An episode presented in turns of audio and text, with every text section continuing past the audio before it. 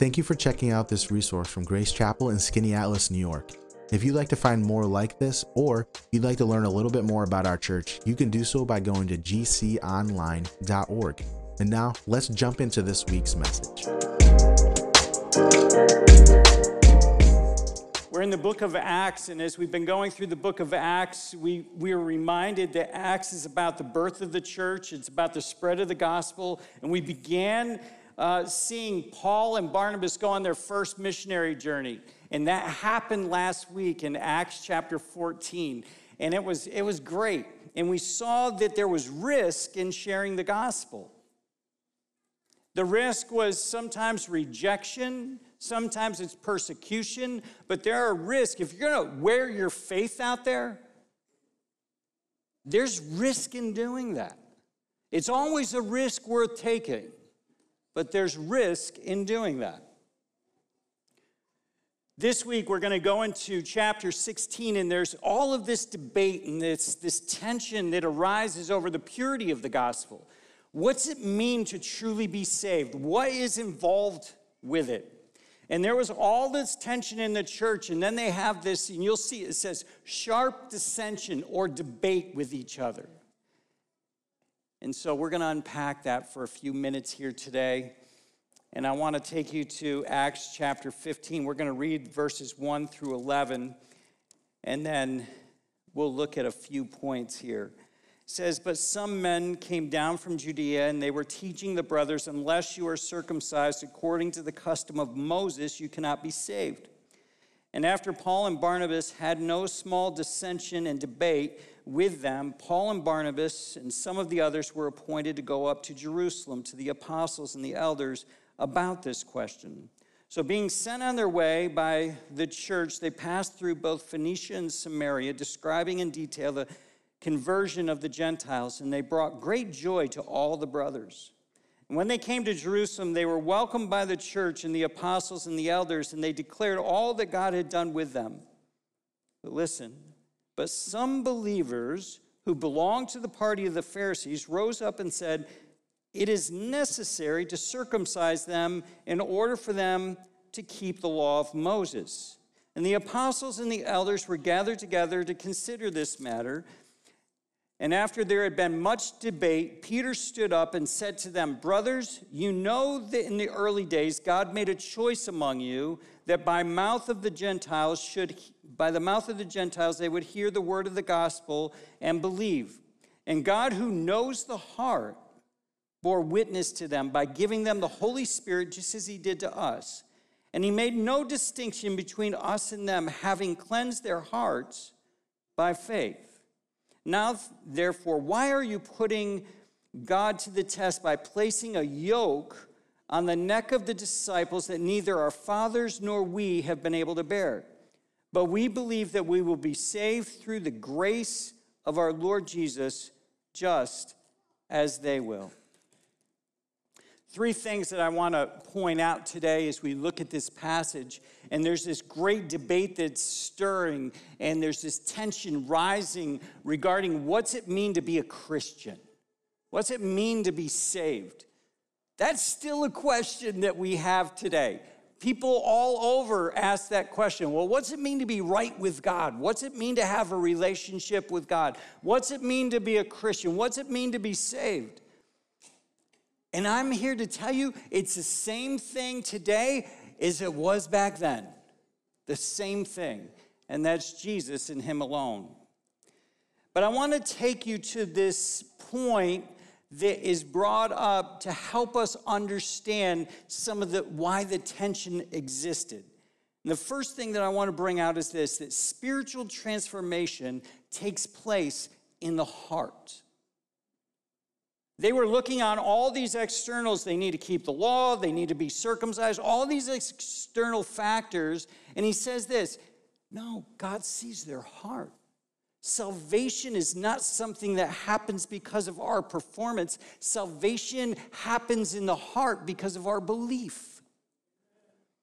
You can try to do all the good things in the world and it will not save you but faith and trust in Jesus Christ is the only thing that can save you. But how does that happen? It's when our heart is transformed, it's changed. I was thinking uh, about the child dedication today, and it reminded me of this. Tedd Tripp writes a book called Shepherding a Child's Heart. And if you're a young parent, uh, man, get it. It's awesome because it changes your uh, trajectory from just, you know, uh, obedience and conforming to really shepherding their heart. Because if, if you want, you can get, um, you can get compliance. I like compliance. Do you like compliance? I mean, as a parent, when I said to do something, I, I really love it when they follow through and they do that. But what you find in life is this that you can get obedience and you can get compliance, but if you don't have their heart, you've missed what's most important. Why? Because they can do that old adage I may be sitting down on the outside, but I'm standing up on the inside. It's that idea that true transformation has never been about the externals. The externals are a result, they are not a prerequisite. But rather, we understand that true spiritual transformation at the point of conversion and onward through our life, it's a focus on our heart. And that's what this passage says that God purified what? not their hands, not their actions, their hearts. We look at three different things throughout Scripture, and we read one of them today in Deuteronomy chapter 6. He says, Love the Lord your God with all your heart, with all your mind, soul, and strength. We see that in also Matthew 22. It's the great commandment. Then you have the great confession, where David sings, sins against God, and you know, he says, God, what do you want me to do? He goes, I'll, I'll teach transgressors. I'll go out and I'll, I'll, I'll do all these things for you. And in verse 17, it declares this what God wants is a pure and a contrite heart that he won't despise. David's not about trying to make up for your sin. It's about the God who created you completely cleansing your heart from your sin. And then we have our great salvation that we see in Romans chapter 10 declared that it's not just belief in your head, it's not just obedience with your hands. He says this that if you believe, that if you confess with your mouth that Jesus is Lord and you believe in your heart, you will be saved. And I think sometimes we miss the powerful work of Jesus. Because listen, the law we could never keep, it's too big. The reality is, we're sinful people. We can never fully achieve it. There was one who did, and that was Jesus himself, the perfect Son of God who fulfilled the law, therefore providing us a means of salvation because that allowed him to be the perfect sacrifice so that we can have the forgiveness of our sins and the hope of heaven. There's one thing that I want you to hear is you become a Christian by the transformation of your heart, but you also grow as a Christian by the transformation of your heart. This is big, and I want you to hear this. We often come to Jesus in faith and belief, and we accept him as our Savior. And then what happens is life becomes about what other people see. The externals then become some, somewhat of a priority. And we lose this understanding of what's happening deep within our soul and our heart. When you walk through the doors today, you know what people saw? This. You know what God saw? This. There's two people that know your heart, Him and you. And we have to be careful because in Matthew 23, Jesus looks at the Pharisees who were law abiders. They kept the law as close as they could. You know what he, he declared to them? Woe unto you, scribes and Pharisees, you are like whitewashed sepulchres. You look good on the outside, but on the inside, you are full of uncleanness and in dead men's bones. He reminds them don't put on a facade, don't focus on the externals. If you do the hard work of focusing on your heart, the posture of your heart, the purity of your heart, all the externals take care of themselves. It's a result. Yet sometimes what we do is we go through life and we worry about all of the external, the exteriors, and we lose sight of what really matters in our heart. So we see that spiritual transformation takes place in the heart. Spiritual transformation is also a work of the Spirit. He says the Spirit was given to the Gentiles as much as the Jews. And we have to understand this, and I want you to hear this, and I'm going to go quick. The greatest demonstration of the power of the Spirit of God is not the external demonstrations that we see, but the internal transformation which we encounter. And I'm telling you, in a world of Christianity, a world of religion, a world of this, people are looking for all these external expressions of the Spirit of God. And the greatest power and the greatest work of the Spirit of God is not external, it's internal. Where he regenerates your heart, where he illuminates your heart to sin and then takes that sin and brings it before Jesus and completely renews you. That's the transformation that we seek, and that's the work of the Spirit. The last thing is this in that last verse, he says, let me just read it for you because I want you to see it.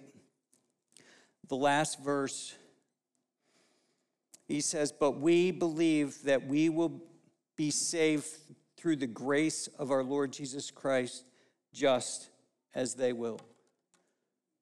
Spiritual transformation takes place in your heart. Spiritual transformation, transformation is a work of the Spirit, but spiritual transformation is an act of grace. Grace. You know what grace is? Literally, it means unmerited favor. It means you didn't earn it. You can't earn it. You don't deserve it. It was a gift given to you. And so that's what salvation is. That's what true um, transformation is. It's an act of grace. Jesus accomplished everything necessary for salvation. The only thing that we bring is our sin and ourself. Two things. One is that oftentimes when people find themselves in you know the depth of sin, they say, "Well, I don't know how God could ever forgive me." And I'm here to remind you that it doesn't matter where you've been, what you've done, Jesus' sacrifice is sufficient to meet you where you are and to cleanse you completely. He doesn't go, well, you know, took care of 90%, but that 10% is pretty bad.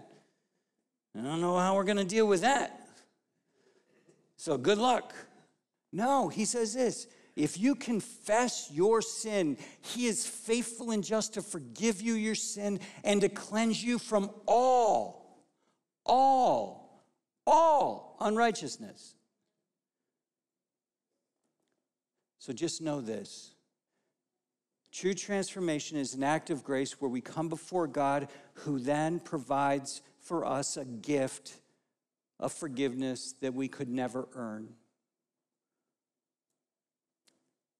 The opposite of that coin is this. Sometimes we come before God with our morality and we think that, you know, in, in some respects, I'm a pretty good person. And we think that what we have is I have faith plus my good deeds, plus my morality, plus all of these other things. And we have to remember this that your morality never gets you anything beneficial or added to your salvation. It doesn't get you a little bit further, it doesn't help you out. Oh, it's a good thing, but it never achieves your salvation. I would look at it like this. If you have three people, you told them, What I want you to do is jump across the Grand Canyon. But the first one, they had to stand at the edge and they had to just jump. They didn't have much of an advantage. It's not going to work out too good. But the other two, one of them is back 50 yards and he gets a running start. The other one's back 100 yards and he gets a gray start. Which one of them crosses the Grand Canyon? Well, it doesn't matter what your start was. The reality is the gulf is too big, it can never be crossed in and of your own effort. And that's what scripture tries to tell. Your morality might be the 100 yards, and you're trying to bring it to Jesus and say, This is what I bring you. And he says, It's not about what you bring me, it's what I bring you. That the only way across this gulf of the Grand Canyon is the cross that is laid down that you walk across. And God says, Come, receive this. This is grace. This is my gift to you. You couldn't earn it, you don't deserve it. It's my gift, but you can receive it. Jew, Gentile, sinner, moral person, everybody comes to the same place and has the ability for the cross to be fully effective and cross a gulf that no man could ever cross alone. So, the takeaway for you, my friend, today would be this What's going on inside your heart today? If you're an unbeliever, have you trusted in Jesus and Him alone as your Savior? Or are you at the 50 yard line thinking maybe I offer something to Jesus, I bring something to Him? Listen, just bring your sin and yourself and trust in His gift. It's enough. It's enough. Maybe you're standing here going, I'm so great a sinner. God could never forgive me. The cross is sufficient for you too. It's enough. Just come to Jesus. He'll cleanse you from all your sin.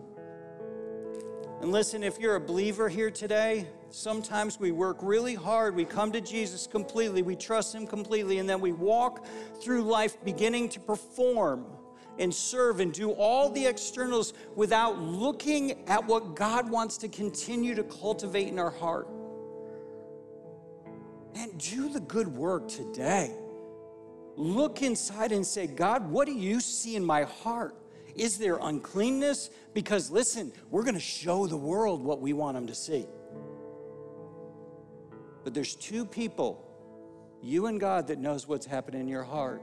Is there uncleanness that needs to be laid before him? Is there stuff that you just you need to do business with God about? And say, God, help me again to come back to that first point where I'm focused on where true transformation takes place, and that's my heart. So, Father, this morning, as we conclude this service, I ask blessing over those who are here, but I ask a work of your Spirit, God, that you would stir in us.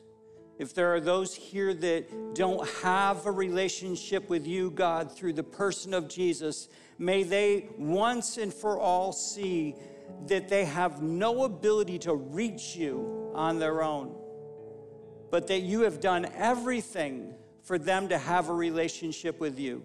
The only thing required is belief belief in their heart, and they will be saved. But God, for those who are believers who have been walking with you for a while, may you throw that holy spotlight into our hearts so that we can see what's happening inside of us so that transformation doesn't end at the point of salvation, but as we walk with you, that we would continue to experience the full transformation that you want us to know and experience within the context of life. God, help us. Expose our hearts today. Purify our hearts today. Cleanse our hearts today. And do your greatest work in our heart today. And we give you praise in Jesus' name. Amen.